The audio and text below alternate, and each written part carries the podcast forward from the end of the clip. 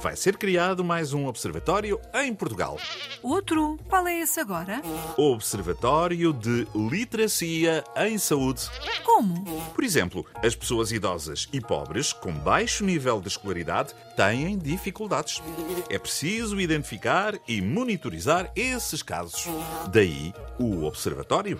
Não sei. Talvez eu seja um pouco antiquada, mas em termos de observação, não seria melhor as pessoas terem acesso aos hospitais para serem observadas por médicos?